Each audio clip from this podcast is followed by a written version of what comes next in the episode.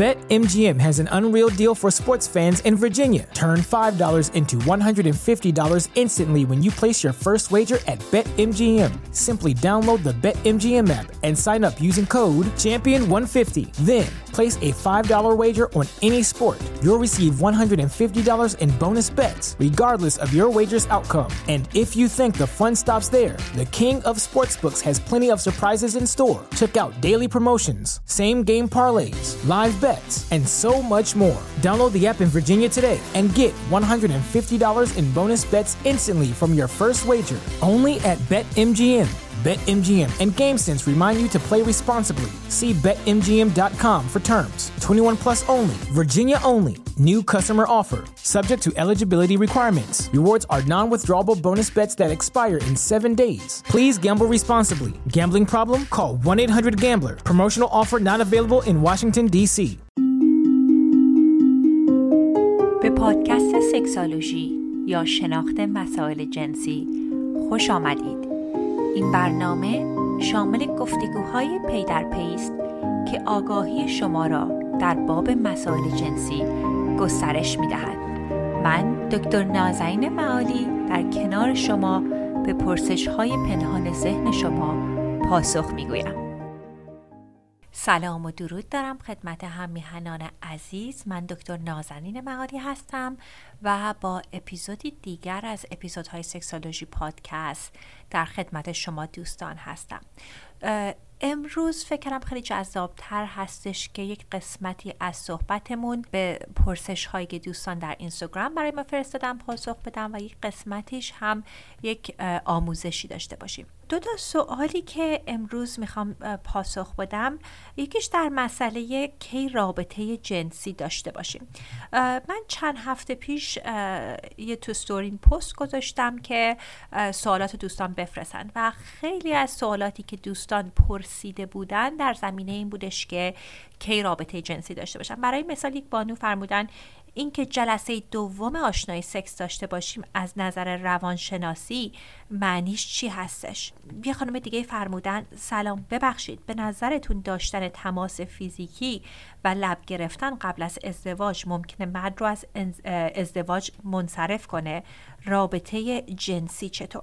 و این سوالیه که خیلی رایجه و خیلی از دوستان میشنوم که من میخواستم یک مقدار در مورد تحقیقات علمی بیشتر صحبت کنم و یک مقدار یک راهکارهایی نشون بدم که دوستان تصمیمات درستی برای خودشون بگیرن.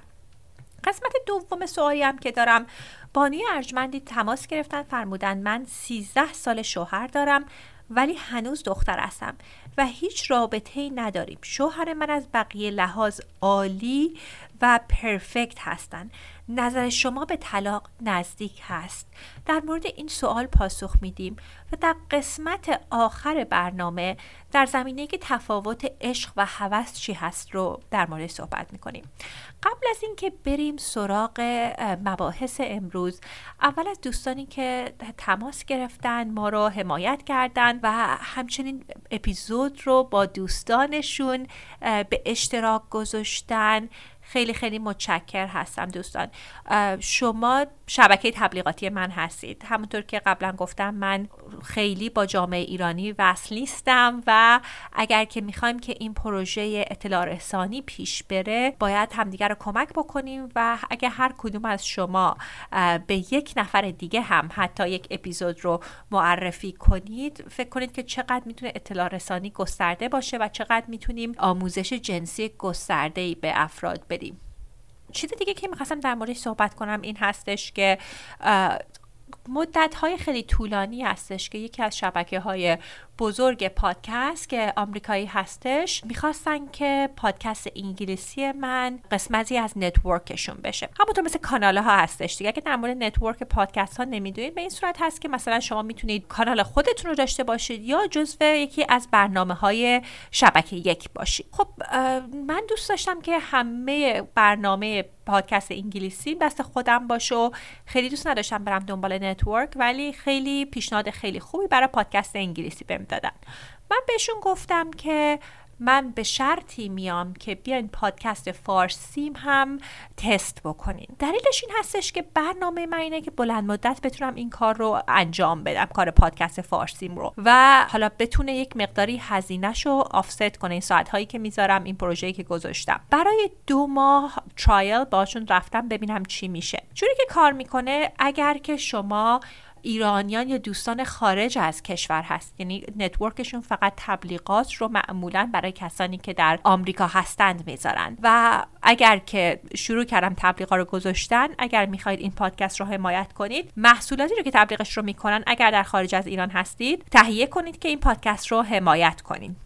حالا نمیدونم اصلا پروژهش چجوری پیش میره، به خاطر اینکه شنوندگان پادکست فارسی من 65%شون در ایران هستن، ولی گفتم حالا یه تست بکنیم ببینیم که به کجا میرسه. اگر که دیدم واقعا یه پروژه‌ای که باشون ادامه دادم، یه قسمت دیگه برنامه‌ام این هستش که اگه درست پیش رفت، دوباره همون کاستی که میدن رو اینوست کنم و برگردیم اپیزودها رو هفتگی داشته باشیم. حالا میگم این خیلی اول قضیه هست، ولی خواستم بهتون بگم که اگر این پروژه پیش رفت و شما شروع کردید، مثلا اپیزودهای قبلی رو گوش کردید و تبلیغات انگلیسی زبان شنیدید، مسئله از اونجا میاد.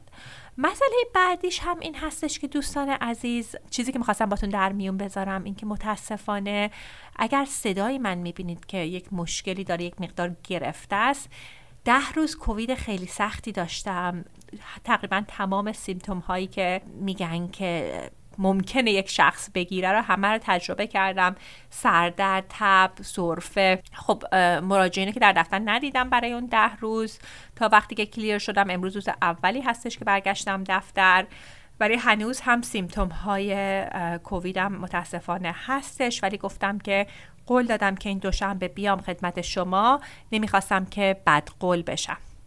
چیز دیگه هم هستش، یک داروی جدیدی هستش که برای کووید اومده که مصرف کردم، شوهرم پزشک هستن، بیمارستان برام نوشتن و خیلی عجیب این بودش که من ساید افکت های خیلی سختی بهش داشتم، یعنی بعد از 24 ساعت که این دارو رو مصرف کردم، دردهای نرو خیلی بدجور داشتم، انگار یک کسی به پشتم مسلسل بسته بود. خلاصه اینکه چند روز سختی بود دیگه، ولی خدا رو شکر دیگه ایشالله که رو به بهبود هستش. ولی گفتم این هم بیام بهتون بگم که در جریان باشید اگر صدای من از هر هفته متفاوت تر هستش. خب بریم سراغ سوال‌های امروز.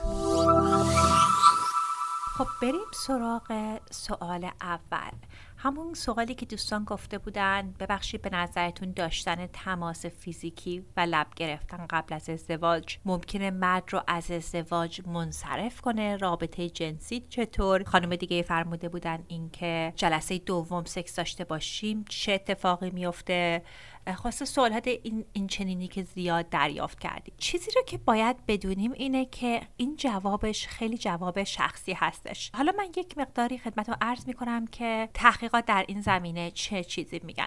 یه تحقیق خیلی جالبی که توی ژورنال سکس ریسرچ چاپ شده بود، اومده بودن از 11,000 آدم بالغ، همون ادالتی که ازدواج نکرده بودن ولی توی رابطه جدی و طولانی مدت بودند، سوال کرده بودند که چقدر برای رابطه جنسی صبر کرده بودند و چقدر این روی رضایت رابطهشون اثر گذاشته بود. چیزی که جالب بودش اینه که 76% گفته بودند که اونا توی اون رابطه با همراهشون هستن بیشتر از 1 سال و 93%شون گفته بودند که با همراهشون رابطه جنسی داشتن.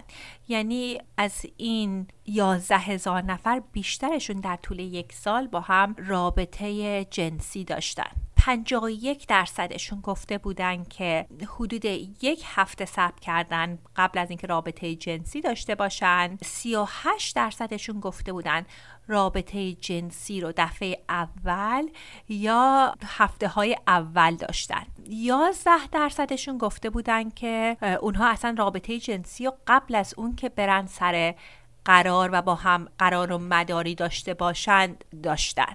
چیزی که جالب بودش اینه که نشون نداده بودش از نظر تحقیقی، استاتستیکلی، از نظر آماری که رابطه قوی بین مدت تو زمانی که طول میکشیم که رابطه جنسی داشته باشیم و رضایت رابطه بود توی این تحقیق. در نظر داشته باشید که بیشتر زوجین در این تحقیق گفته بودن که رابطه‌ای دارن که خیلی خوب هستش و از حد متوسط بالاتر هستش. یک مقدار کمی، یعنی واقعا اونقدر از آماری قوی نیستش، ولی دیده بودن کسانی که صبر کرده بودن برای رابطه جنسی داشتن، خب رابطهشون و هیجانشون یک مقدار بیشتر طول کشیده بود.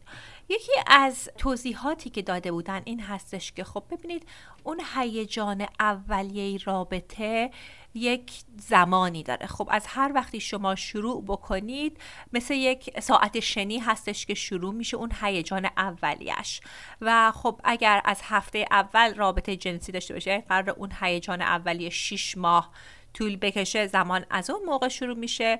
اگر از ماه اول شروع کنید از همون موقع شروع میشه. ولی باید در نظر داشته باشیم که همه به صورت کلی خیلی رضایت بالایی داشتن. خب جوری که میتونیم فکر بکنیم این هستش که بر اساس یافته‌های این تحقیق شاید میتونیم فکر بکنیم که اگر رابطه جنسی رو یک مقداری از همون روز اول شروع نکنیم بهتر باشه. ولی باز میگم correlation causation نیست، یعنی به هم زمانش مربوط هست ولی علت و معلول نیست. شاله که فارسیشو دارم درست میگم. ولی خب چیزی که باید در نظر داشته باشیم این تصمیمی هستش برای کسانی که اصلا میخوان برای بار اول رابطه جنسی داشته باشن. و تحقیقات در مورد سه قسمت مختلف صحبت میکنه. بهش میگن که فلسفه رابطه جنسی، که سکشوال اتیک رو دارم ترجمه میکنم، که مثلا آداب و رسوم و قانونی که برای خودتون داریم. ببینید بعد بررسی بکنید ببینید که شما این در مورد رابطه جنسی برای تفنن چی فکر میکنید، یعنی برای ریکریشنال سکشوال اتیک چی فکر میکنید. آیا دیدگاهتون به رابطه آداب رسوم سکس در رابطه چه چیزی هستش؟ و در مورد ازدواج و آداب و رسوم جنسی چی فکر میکنید؟ برای مثال اگر شما در قلبتون فکر میکنید که رابطه جنسی فقط برای ازدواج هستش، اگر که شما با یک شخصی رابطه جنسی دارید ممکنه پشیمون بشید، چون این با اون اصولی که با خودتون دارید ممکنه تفاوت داشته باشه. چون چیزی که خیلی من در مراجعینم میبینم، مخصوصا خانوم هایی که در مورد تجارب اولشون میشنوم، این هستش که خانوم هایی که میگن رابطه جنسی داشتیم که طرف رو نگه داریم، ولی برخلاف باورهای مذهبیمون بود، سنتیمون بود، این کار رو انجام دادیم به خاطر اینکه به ما همراهمون فشار آورد یا میخواستیم نگرش داریم، اکثر مواقع پشیمون میشن. چون تجربه من به عنوان یک روانشناس این هستش که رابطه جنسی رو رابطه‌ای رو نگه نمیداره. شاید وقتی با یکی ازدواج کردید و رابطه جنسی بد باشه به جدایی و طلاق برسه، ولی اغلب به ازدواج منتهی نمیشه. یعنی اگر که رابطتون خوب باشه خب خیلی خوبه.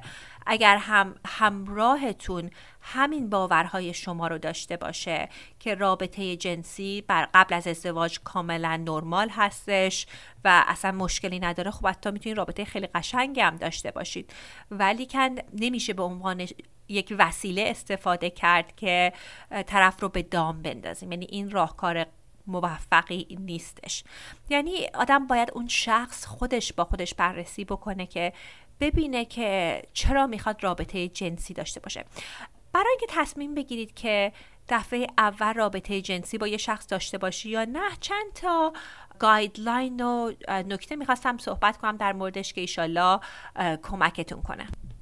خب اول باید ببینید که اصلا چرا میخواین رابطه جنسی داشته باشین. به خاطر در جامعه ما، مخصوصا جامعه ایرانی و سنتی، خیلی دیدگاه ها و محدودیت های زیادی هستش برای رابطه جنسی داشتن و اگر بخوایم توجه کنیم که به اون پیغام ها که اصلا تقریبا هیچ وقت نمیشه رابطه جنسی خوبی داشت. پس مهم اینه که با خودتون بررسی بکنید، ببینید که معیارهای من برای رابطه جنسی داشتن چه چیزی هستش.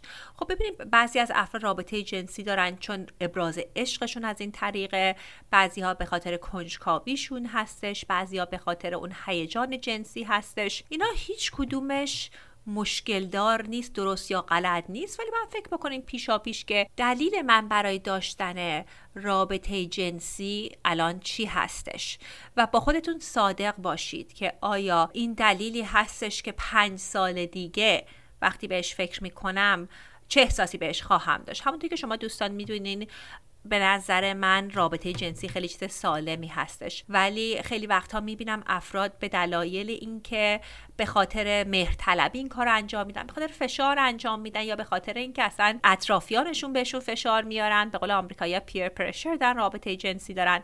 ولی شما باید خودتون هوای خودتون داشته باشید که ببینید که مثلا برای 5 سال دیگه اگر من رابطه جنسی با این همراه هم داشتم، آیا میگم لذتشو بردم، خوب کردم، نوش جونم، یا پشیمون میشم اگه هنوز با هم نباشیم. بعضی از روابط هستن که دوستان ممکنه هیچ وقت هم به ازدواج نرسه، ولی من خیلی از مراجعینم میشنوم میگن که خب چقدر عالی شد که این تجربه رو داشتم، یک لول نزدیکی روانی رو من با این شخص، نزدیکی بیشتر روانی رو با این شخص تجربه کردم. چون همونطور که گفتم رابطه جنسی میتونه یک راه ابراز عشق و علاقه باشه. نکته دیگه این هستش که باید فکر بکنین که چه شرایطی رو باید داشته باشم که لذت جنسی رو من تجربه کنم. ببینید لذت جنسی رو به خاطر اینکه تجربه بکنیم باید آرامش جسمی داشته باشیم و آرامش روانی داشته باشیم، یعنی بدنمون سیف باشه و ذهنمون سیف باشه. برای مثال اگر بدنمون اون سیفتی رو در بدنمون احساس نکنیم، به خاطر اینکه حالا اصلا نگران بارداری ناخواسته هستیم یا نگران بیماری های آمیزشی هستیم، خب مانع میشه که لذت رو تجربه کنیم. خب پیشاپیش باید بهش فکر بکنیم که من دفعه اول که خواستم رابطه جنسی داشته باشم، میخوام خیالم مطمئن باشه که بیماری آمیزشی نیست، پس خودم و همراهم میرم تست میکنیم که خیالمون راحت بشه. به خاطر اینکه میگم خودم و همراهم، به خاطر اینکه بعضی مواقع خب حتی اگر که به همراهتون میگه رابطه جنسی نداشته باشین، بهشون بگین شما برین تست کنید، ممکنه خب بهشون بر بخوره. خب شما اگر که ایشون میگن باید تست کنید، شما حتی اگر تا حالا رابطه جنسی هم نداشتید، خب مسئله نیست به این تست کنید، ولی خب ضروری نیست. نکته بعدش آرامش روانی هستش. ببینید آرامش روانی رو خیلی آدم باید بهش فکر بکنه. بعضی مواقع حالا دوستان میگن منظورت از آرامش روانی چی هستش؟ به خاطر اینکه با در کنار اون همراه شما اون احساس سیفتی رو بکنید. برای مثال اگر که بهشون میگین یک چیزهایی نه هست، حرفتون رو گوش بدن، به حریم بدن شما احترام بزن. برای مثال خیلی از خانم‌های ایرانی میگن که ما حالا به هر دلیلی نمیخوایم رابطه دخول واژنی با همراهمون داشته باشیم. خب اگر که مطمئن نباشید که وقتی دارید این رفتار جنسی رو انجام میدید، معاشقه انجام میدید، همراهتون ممکنه که بی‌حواسی کنه یا حریم شما را اهمیت نده و دخول واژنی را انجام بده، من مطمئنم احتمال خیلی زیاد شما از اون رابطه جنسی لذت نخواهید برد. یا برای مثال اگر فکر میکنید نگران این هستید که آیا این شخص امنی هستش که اگر نمیخوام این اطلاعات با کسی در میون بذارم که رابطه جنسی داشتم با خودش نگه داره، یعنی مثلا اگه شخصی که ممکنه آبروی منو ببره. حالا برگردین دوباره، اینا مسئله فرهنگی و مسئله ایرانه. به خاطر اینکه حالا اگه یک شخص بالغ تو آمریکا رابطه جنسی داشته باشه که اونقدر آبروریزی نمیشه، ولی خب تو ایران به خاطر که محدودیت ها هستش، خب میتونه باعث آبروریزی بشه یا حتی مشکلات قضایی برای شخص ایجاد بکنه. مثلا اینه که بعد ببینید که چیکار میتونید که اون آرامش روانی رو برای خودتون ایجاد کنید. چه صحبت‌هایی از قبل میتونید با طرفتون داشته باشید که به شما اون آرامش روانی رو میده. یه کاری که میتونید بکنید ببینید که چقدر این همراهتون به نظر شما احترام میذاره. یعنی حتی من پیشنهادم این است که تا رابطه جنسی نشه یک معاشقه حالا با لباس‌های پوشیده بکنید و ببینید که اگر کاری رو بهشون میگین نه، آیا اهمیت میدن یا کار خودشون رو میخوان ادامه بدن. چون ببینید کانسنت و رضایت جنسی خیلی مسئله مهمی هستش. متاسفانه در فرهنگ ما آموزش‌های گسترده‌ای در این زمینه نیستش. ببینید وقتی که ما اون رضایت جنسی رو به همراهمون میدیم، همیشه این توانایی رو داریم که پس بگیریم. حالا اصلا ممکنه شما رابطه جنسی نداشتید، ولی الان که رابطه جنسی داشتید میبینید که نمیخواین رابطه، لذت نمیبرید، مضطرب شدید و اگر که قبول کردید که این رابطه رو داشته باشید، نباید احساس کنید که مجبور هستید که این رابطه رو ادامه بدید و تو اون شرایط هولناک خودتون رو بندازین که بعداً هم در سلامت جنسیتون اثر بذاره. یکی از ویدیوهایی که خیلی روانشناسای جنسی استفاده میکنن و خیلی هم بامزه هستش، حالا در اینستاگراممون براتون میذاریم، این ویدیویی هست که در مورد رضایت جنسی و شباهتش با دعوت کردن شخصی برای صرف چایی به خونتونه. میگن این رضایت جنسی مثل اینه که شما شخص رو دعوت کنین که بیاد خونتون چایی بخوره. خب دعوتش کردین به رابطه جنسی، ممکنه که شخص وقتی بیاد خونتون پشیمون بشه، بگه من دیگه میل به چایی ندارم. خب شما که به زور دیگه باید چایی نباید بدین. یا ممکنه که با هم بیاین خونه، شخص خوابش ببره. خب هر چقدر شما رفتین چایی درست کنین، این شخص خوابش برده. خب شما که وقتی که خوابیده اون چای رو در حلقش نمیریزید. رابطه جنسی هم همینطور هست. اگر کسی مشروب خورده، از حال رفته، اگه قبلش به شما گفته که رابطه جنسی اوکی هستش، ولی میبینید وقتی رابطه جنسی دارید باهاشون در یک حال و هوای درستی نیستن، اون حتی میتونه تجاوز جنسی یا تعارض باشه در آمریکا، در اروپا و در همه جای دنیا. یه چیز دیگه هم اینه که ممکنه که شخص بیاد خونتون، شما هم چایی رو درست بکنید، یه قاشق ازش بخوره، یک قلوب بخوره، بگه من این چایی رو نمیخوام دیگه. آدم ممکنه بگه این همه زحمت کشیدم، اومدی کار کردم، خونم رو تمیز کردم، خودم ممکنه یه خورده تو دلش لجش بگیره، ولی باز دلیل نمیشه که به زور و فشار بخواد اون چای رو به حلقه اون مهمانش بریزه. وقتی که در مورد رضایت جنسی هم فکر میکنید، اینه که باید به این مسئله فکر بکنید. خلاصه اینه که دوستان، من پیشنهادم به شما این هستش که تنها کسی که میتونه تصمیم برای رابطه جنسی بگیره شما هستین. من، یک روانشناس دیگه، هیچ ارگان یا نهاد دیگه‌ای نمیتونه اینو به شما دیکته بکنه، چون شما هستید که با عواقبش میخواین یک عمر زندگی بکنید، خوب یا بد. یک تحقیق خیلی جالبی که یکی از همکارانم که تازه چاپ کرده بودن در موردش صحبت کرده بودن، گفته بودن اصلا بعضی از پشیمونی هایی که افراد دارن، جوون ها، از خانوم ها مخصوصا، تو تحقیقشون این بود رابطه های جنسی نداشته. یعنی نمیخوام فکر بکنید که حتما میگم که رابطه جنسی نداشته باشید. ممکنه الان از ترس اون خانواده و مذهب و رابطه جنسی نداشته باشید، بعداً براتون مسئله پشیمونی ایجاد کنه. یعنی هر دو طرف قضیه ممکنه اتفاق بیفته. چیزی که خیلی میخوام در موردش فکر کنین، گول فشار و چرب زبونی و اجبار رو نکنین. ببینید کسی که شما رو دوست داره، شایستگی شما رو میدونه، به علایق و حرمت شما احترام میذاره. خب اینها نکته هایی است که مهمه که در نظر بگیریم. خب از اون طرف هم باید با همراهمون صحبت کنیم. اگر که شخص دیدگاه مثلا مذهبی داشته باشه، اگه هر دو دیدگاه مذهبی داشته باشین، حالا بخواین رابطه جنسی داشته باشین، با همراهتون صحبت بکنین که این چگونه با ارزش‌های تو متفاوته. اگر بعداً بخوای ازدواج بکنی، فکر کنی زن رابطه جنسی داشته باشه چی فکر میکنه؟ آیا در مورد من چی فکر میکنی وقتی رابطه جنسی داشته باشه؟ یک چیزهای ناگفته ای رو بهتر قبلش صحبت بکنیم که بعداً فکر نکنید که رابطه جنسی داشتید از شما چیزی کاسته شده. ببینید من فکر میکنم که اصلا حداقل برای خانوم ها بسیار شکوفایی روانی میاره وقتی که رابطه جنسی درستی داشته باشید، ولی مهم این هستش که تصمیم خودتون باشه. خب بریم سراغ سوال بعدی. خب بریم سراغ سوال سوم، همون بانوی ارجمندی که فرمودند من 13 ساله شوهر دارم ولی هنوز دختر هستم، هیچ رابطه ای نداریم. شوهر من از بقیه لحاظ عالی و پرفکت هست. نظر شما به طلاق نزدیکه؟ خب میدونم که خیلی از شما ممکنه توی خونه فکر بکنین که خب این که جوابش خیلی مشخصه، نه بابا من که تو رابطه جنسی، رابطه عاطفی بدون جنسی نمیمونم. گروهی هم حتما ممکنه بگین که ای بابا چقدرم رابطه جنسی اصلا مگه مهم هستش. ممکنه که آدم خیلی هم خوشحال باشه، حالا رابطه جنسی خوب باشه خوبه، نباشه مسئله نیست. اول این که دوستان بدونید که این جواب به این راحتی نیستش. میخواستم در مورد یک آماری که در آمریکا گرفته بودن در این زمینه صحبت بکنم.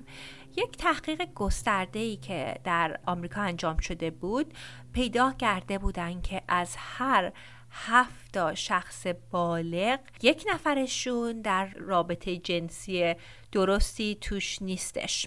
خب چیزی که جالبه بدونه اینه که تعریف اون رابطه های سکسلس، یعنی ازدواج ها یا رابطه های بدون رابطه جنسی، این هستش که زوجین کمتر از 10 بار در سال رابطه جنسی دارن.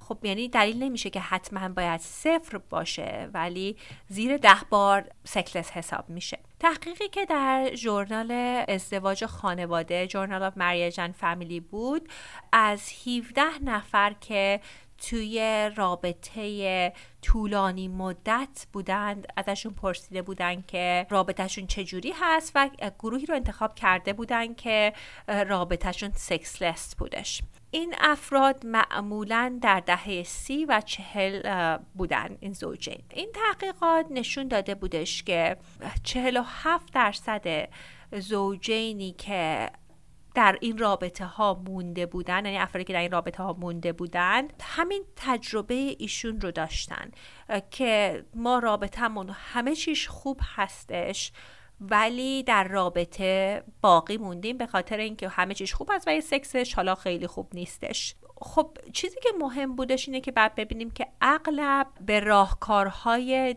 دیگه‌ای رو آوردن. برای مثال 79%شون میگفتن که ما حالا رابطه جنسی با همراهمون نداریم ولی خود ارضایی میکنیم.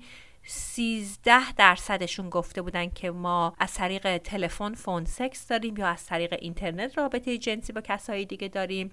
26%شون گفته بودن که به همراهشون خیانت میکنند و تعدادی هم از این زوجین گفته بودن که تو رابطه مونده بودن چون فکر کرده بودن که همراه بهتری گیرشون نمیاد، یعنی من اگه اینو ول کنم کس دیگه ای رو هم لزوما پیدا نمی کنم. خب چیزی رو که باید فکر بکنیم ببینیم که اولا شما چگونه این 13 سال رو گذروندید، مدیریت کردید. آیا برای شما هم رابطه جنسی با همراه یک لازمه هستش یا اینکه برای شما حالا باشه خوبه نباشه هم اوکی هستش؟ یعنی اون چون خیلی مسئله رو میتونه فرق بکنه براتون.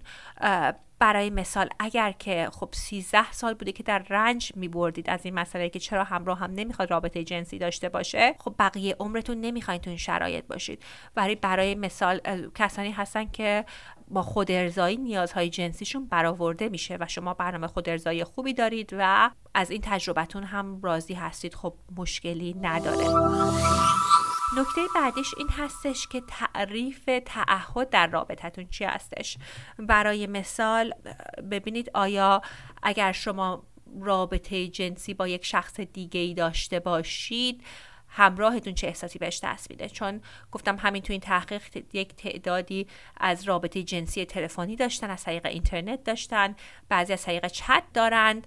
یعنی باید ببینید که آیا همراهتون با این مسئله اوکی هستش، چون کاری رو که من اصلا پیشنهاد نمی کنم خیانت هستش. چون چیز رو که خیلی وقتا من میبینم مراجعین در دفترم تشریف میارن و میگن که همراهمون خیلی آدم بدیه، به ما خیانت کرده و اغلب وقتی که همیشه نه، ولی اغلب وقتی که این افراد بد و خائن تشریف میارن دفتر من میبینم خب بعضی مواقع یک مشکلی تو این رابطه بوده که خیانت انجام شده. برای مثال یکی از زوجینی که الان کار میکنم از دبیرستان عاشق و معشوق بودن، بعد از اون مثلا در 10 سال اخیر شاید 2 بار رابطه جنسی داشتن و خانم میگن که من اصلا رابطه جنسی ندارم، من ایسکشوال هستم. و یک بار همسرشون رفتن با یک خانم روسپی و انقدر خودشون عذاب وجدان گرفتن که رفتن و کاری رو انجام ندادن و خودشون اومدن به همسرشون گفتن و مثل یک بمبی بود تو این ازدواج که منفجر شد، که اومدن حالا تو روان درمانی و خانم میگن که این شوکی که به من وارد شد، این خیانتی که بهترین دوستم به من کرد رو نمیتونم بگذرم.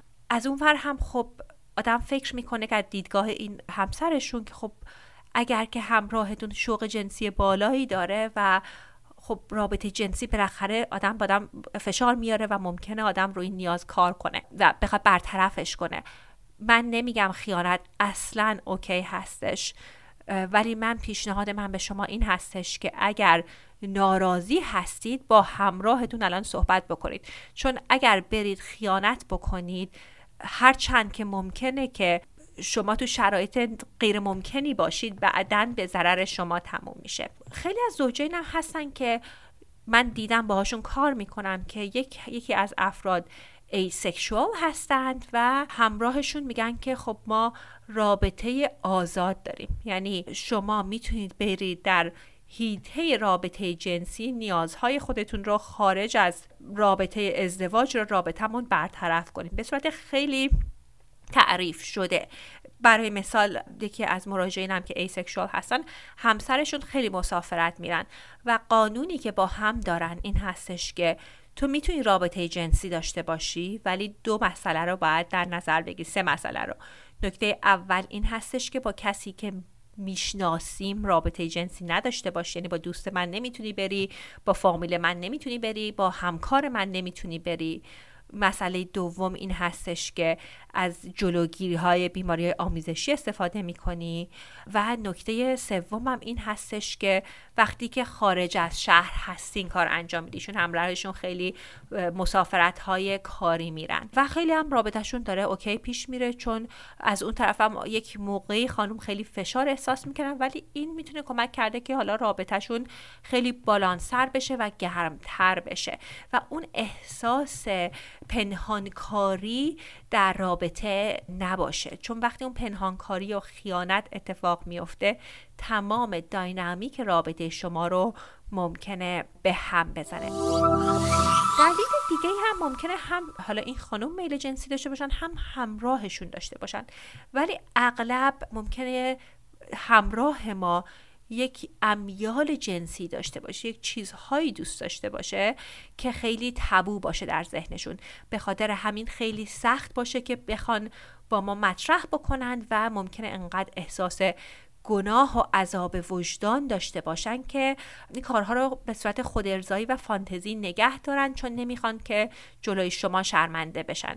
یه خیلی تحقیقات گسترده نشون داده بود در مورد آقایونی که میل جنسی کمتری دارند، این بودش که این آقایون اغلب با امیال جنسیشون راحت نیستن. برای مثال بارها تو این پادکست هم گفتم، من تلفن میگیرم از مراجعین ایرانی که میگن که مثلا ما فوت فتیش داریم، ما یه فتیش خاصی داریم و نمیتونیم با همراهمون، رومون نمیشه صحبت کنیم، به خاطر همین رابطه جنسی هم نداریم، چون اگر این رفتار نباشه خب بر ما برانگیختگی جنسی ایجاد نمیشه و خب اگر با همراهمون این مسئله صحبت نکنیم، از کجا بدونن که ما چه چیزی رو دوست داریم؟ و واقعا خیلی وقتا هم هست ممکنه که علایق مشترکی پیدا کنیم. توی صفحه اینستاگرام فارسیمون اتفاقا خیلی گسترده این هفته در مورد فتیش‌های مختلف صحبت کردیم، حتما اون صفحه فارسی ما رو فالو کنین، هست @sexology پادکست فارسی. دلیلش هم این هستش که من یک سری مقاله نوشتم برای یک از روزنامه‌های تو آمریکا که سوالاشون در مورد فتیش بود، یک مقدار تحقیق کردم و گفتم این مطالب رو به فارسی هم ترجمه کنم که در اختیار دوستان فارسی زبان قرار بدم، که حتما اگر کنجکاوی در مورد فتیش ها صفحه اینستاگرام فارسی ما رو داشته باشین. می‌خواستم چند دقیقه هم در مسئله ایسکشوالیتی صحبت کنم، یعنی در مورد گرایش جنسی که اشخاص نمیخوان رابطه جنسی داشته باشند. 1 ماه پیش یکی از کنفرانس های بزرگ روانشناسی جنسی بود در آمریکا و یکی از جلساتی که رفتم در مورد ایسکشوالیتی بود و دوستان اینستاگرام سوال کردم و گفتن که در مورد ایسکشوالیتی نمیدونن که میخواستم یک مقدار اینجا به شما دوستان اطلاع رسانی کنم. خب بریم سراغ تعریف اصلا ایسکشوال یعنی کسی که رابطه جنسی نمیخواد چی هستش. خب سعی کردم که تعریف فارسیش رو نگاه کنم. تعریفش به شخص غیر جنسی یا فاقد خاصیت جنسی که به همون انگلیسیش میگیم ایسکشوال. تعریفش این هستش که این شخصی هستش که یا خیلی جاذبه جنسی و اون کشش جنسی به افراد دیگه براش کم هستش یا اصلا وجود نداره و این یک گرایش جنسی است، یعنی این یک بیماری نیستش. دلیلی که تا حالا در مورد ایسکشوال صحبت نکرده بودم این هستش که چیزی که خیلی در میان ایرانی ها میبینم این مسئله این هستش که سرکوبی میل جنسی رو داشتن، یعنی دلسرد شدن از رابطه جنسی یا به خاطر باورهای عقیدتی رفتار جنسی رو ازش دلسرد شدن و این شباهتش ممکنه در به صورت ایسکشوالیتی خودش رو نشون بده، یعنی اصلا اون میل جنسی نباشه. ولی برای این افرادی که این گونه زاده میشن اصلا تقریبا هیچ وقت کشش جنسی نیستش و هیچ جاذبه‌ای برای انجام رابطه جنسی براشون نیستش. این افراد معمولاً اهل خودارضایی هم خیلی نیستن. البته بهتون بگم که یک طیفی هستش، طیفش یک مقداری کسانی هستن که ممکنه حتی خودارضایی دوست داشته باشن تا یه حدی رابطه جنسی دوست نداشته باشن و یک کسایی هم مثلا ممکنه که رابطه جنسی اصلا بدشون بیاد و اصلا دوست نداشته باشن و رابطه عاطفی رو دوست دارند ولی رابطه جنسی رو دوست ندارند و تحقیقات نشون داده بود که این افراد حدود 2% جامعه آمریکا هستند. خیلی رایج تر از اون هست که افراد فکر میکنن و ممکن آدم واقعا اون دانش هم نداشته باشه، چون مثلا اگر قبلا رابطه جنسی نداشته باشیم قبل از ازدواج خب اصلا ممکن ندونیم که رابطه ما با این کشش جنسی چگونه هستش به خاطر محدودیت هایی که بوده. بعد یک اتفاقی که میفته این افراد وارد روابطی میشن که ازشون توقع رابطه جنسی هستش. برای مثال خب وقتی که آدم ازدواج میکنه خب با این توقع قضیه هستش که ما رابطه جنسی داریم و کسی که این گرایش و جنسی رو داره ممکنه رابطه جنسی به صورت تحمیلی براش در بیاد که تمام این کنفرانس در این زمینه بود و نشون میده هم چقدر تحقیقات که چقدر با گذشته زمان ما در مورد گرایش های جنسیمون بهتر متوجه شدیم، یعنی با نسل های مختلف. یه تحقیق جالبی که در جون سال 2021 بودش که انجام شده بود که اومده بودن از افراد 16 تا 74 سال از 19,000 نفر در مورد گرایش های جنسیشون پرسیده بودن. جنزی ها یعنی کسانی که بعد از سال 1997 به دنیا اومده بودند 4% گفته بودند که لزبیان هستند، گی هستند، یعنی همجنسگرا هستند. 9% گفته بودند که بایسکشوال هستند، یعنی گرایش هم به جنس موافق دارن هم به جنس مخالف.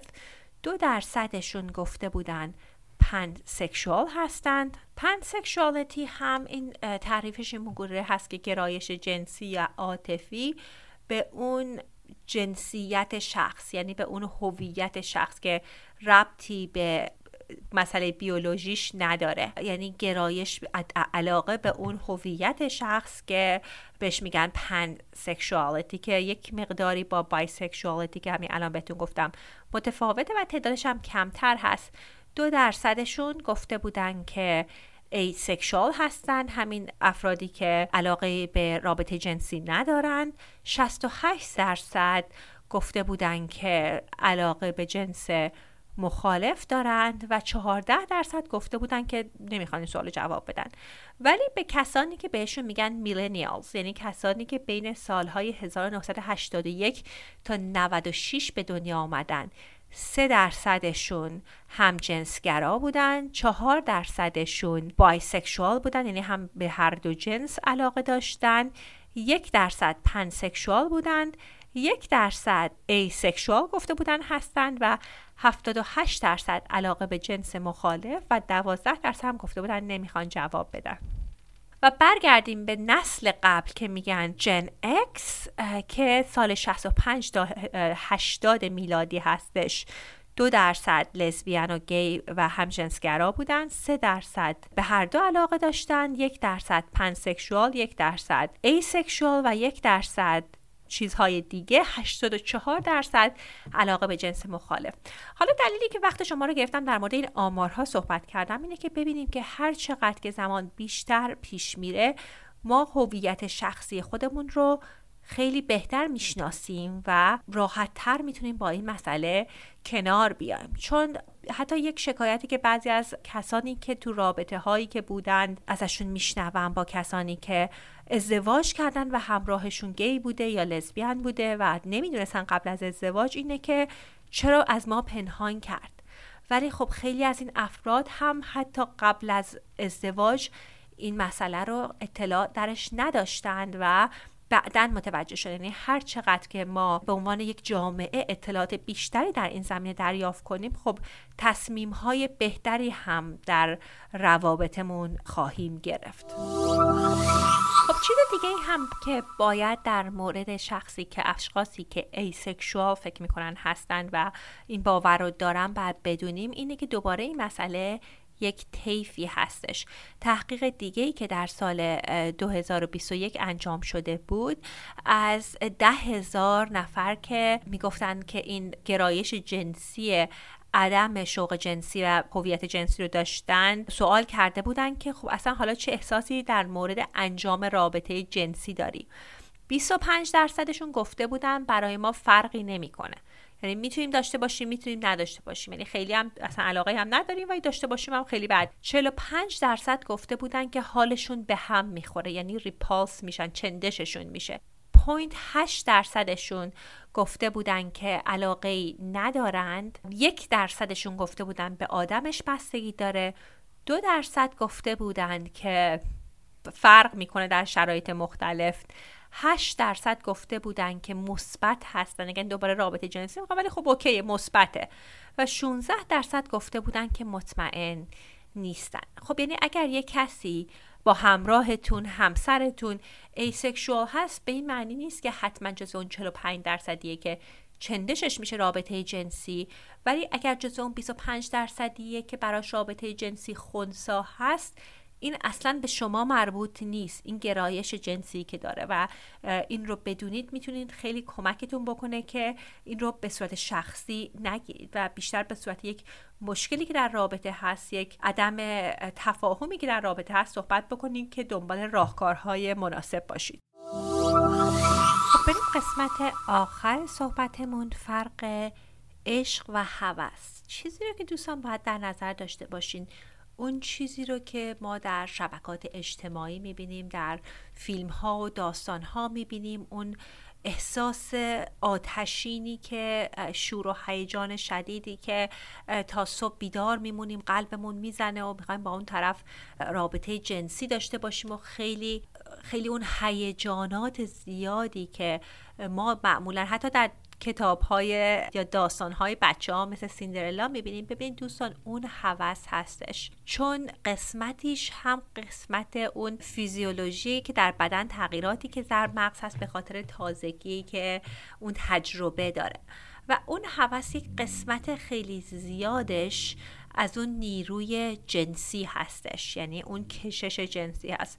میدونین دوستان که خب من فکر کنم اون کشش جنسی هم مهم هستش، ولی بعضی مواقع میبینم که افراد تو رابطه های طولانی مدت دل سرد میشن، میگن ما عشق از سرمون پرید، نمیدونم تو رابطه ازدواج کردیم و عشق رفت. ببینید عشق همون رابطه عمیق تری هستش، اون احساس نزدیکی که به شما که به همراهتون دارید و با اون تعهد همراه هستش، یعنی اون صحبت‌های سختی که با همراهتون دارید، اون لحظات سختی که هرچند که ممکنه نظر همراهتون با شما متفاوت باشه ولی پشتش رو داشته باشید، در کنارش باشید. این اقداماتی رو که انجام میدید به خاطر اون که اون رابطه جنسی رو گرم نگه دارید، اون عشق واقعی هستش. چون این infatuation بیشتر یک اتفاقی که برای آدم میفته که یک مقداریش مال بیولوژی هست، یه مقداریش مال کشش تازگی رابطه هست، ولی اون در رابطه ماندگار نیستش. اون عشق هست که در رابطه ماندگار هست. نمیگم رابطه جنسی عالی نمیتونید داشته باشید، ولی رابطه‌ای که با عشق باشه و اون تعهد باشه باید براش کار کرد. به اون صورت راحتی و خود به خودی جلسه اول نیستش. برگردیم به همون سوالی که یکی از دوستان چند جلسه پیش پرسیده بود که چجوریه که رابطه جنسی بعد از ازدواج خیلی بهتره تا بعد از ازدواج. خب به خاطر اینکه وقتی که ما اون رابطه عمیق رو داشته باشیم و اون هوس خاموش بشه، باید برای رابطه جنسیمون وقت بذاریم و روش کار بکنیم. چیزی رو که باید در موردش بدونین که ممکنه خیلی کمکتون بکنه، این اطلاعاتی رو داشته باشین در زمینه دانشی که پشت تغییرات در بدن ما اتفاق میفته وقتی که مرحله اون ماه عسل و اول آشنایی هستش.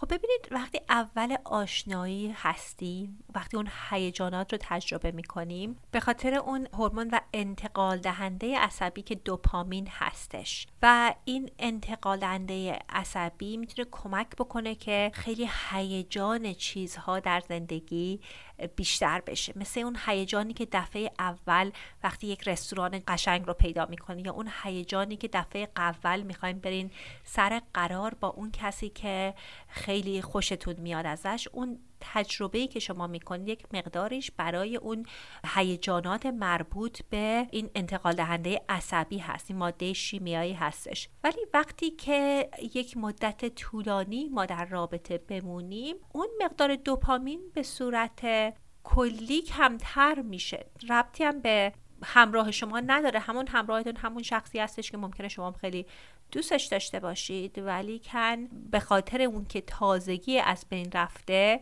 اون دوپامین کمتر میشه و اون احساس پاداش و لذت کمتر میشه.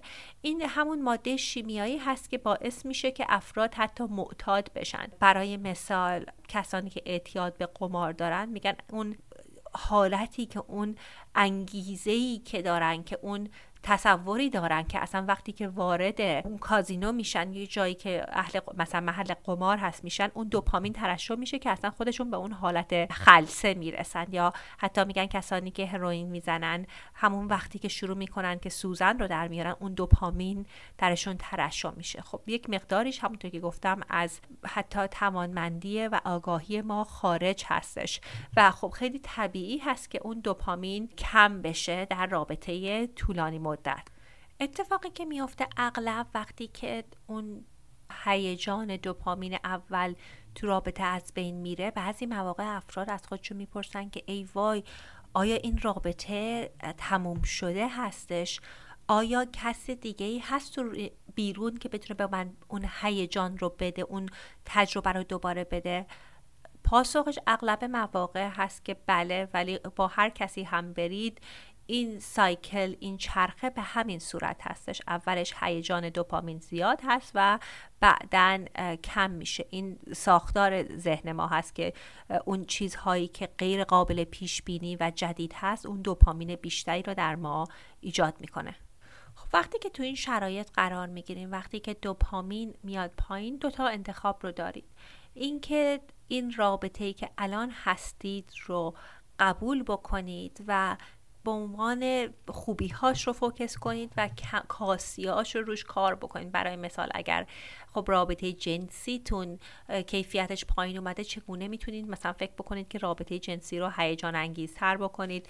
اگر لیست رایگان 75 تا کاری رو که میتونید انجام بدید امشب که هیجان رو زیاد بکنید دانلود نکردید، حتما تو شونوتمون دانلودش کنید. یا همیشه این گزینه هستش که از رابطه برین بیرون، ولی باید بدونین که اگر یک رابطه جدید هم شروع بکنید، اون هم مدت تاریخ مصرف داره این هیجانات شدید دوپامین.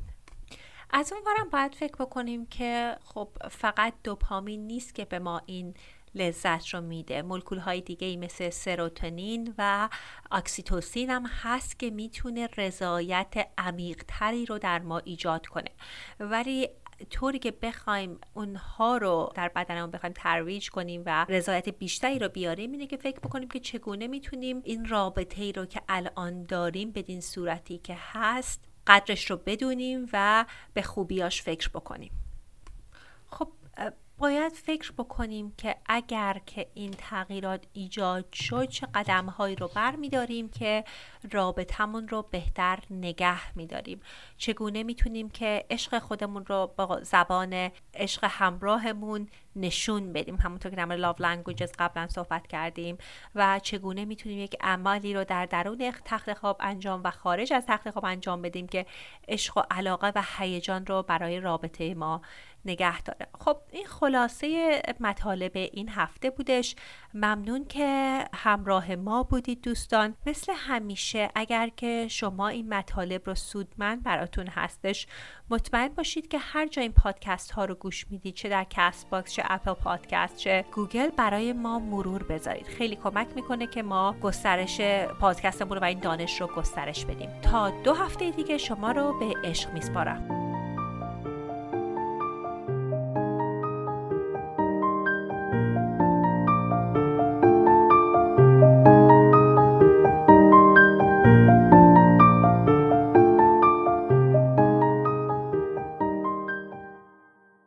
BetMGM has an unreal deal for sports fans in Virginia. Turn $5 into $150 instantly when you place your first wager at BetMGM.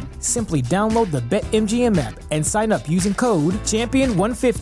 Then, place a $5 wager on any sport. You'll receive $150 in bonus bets, regardless of your wager's outcome. And if you think the fun stops there, the King of Sportsbooks has plenty of surprises in store. Check out daily promotions, same game parlays, live bets, and so much more. Download the app in Virginia today and get $150 in bonus bets instantly from your first wager, only at BetMGM.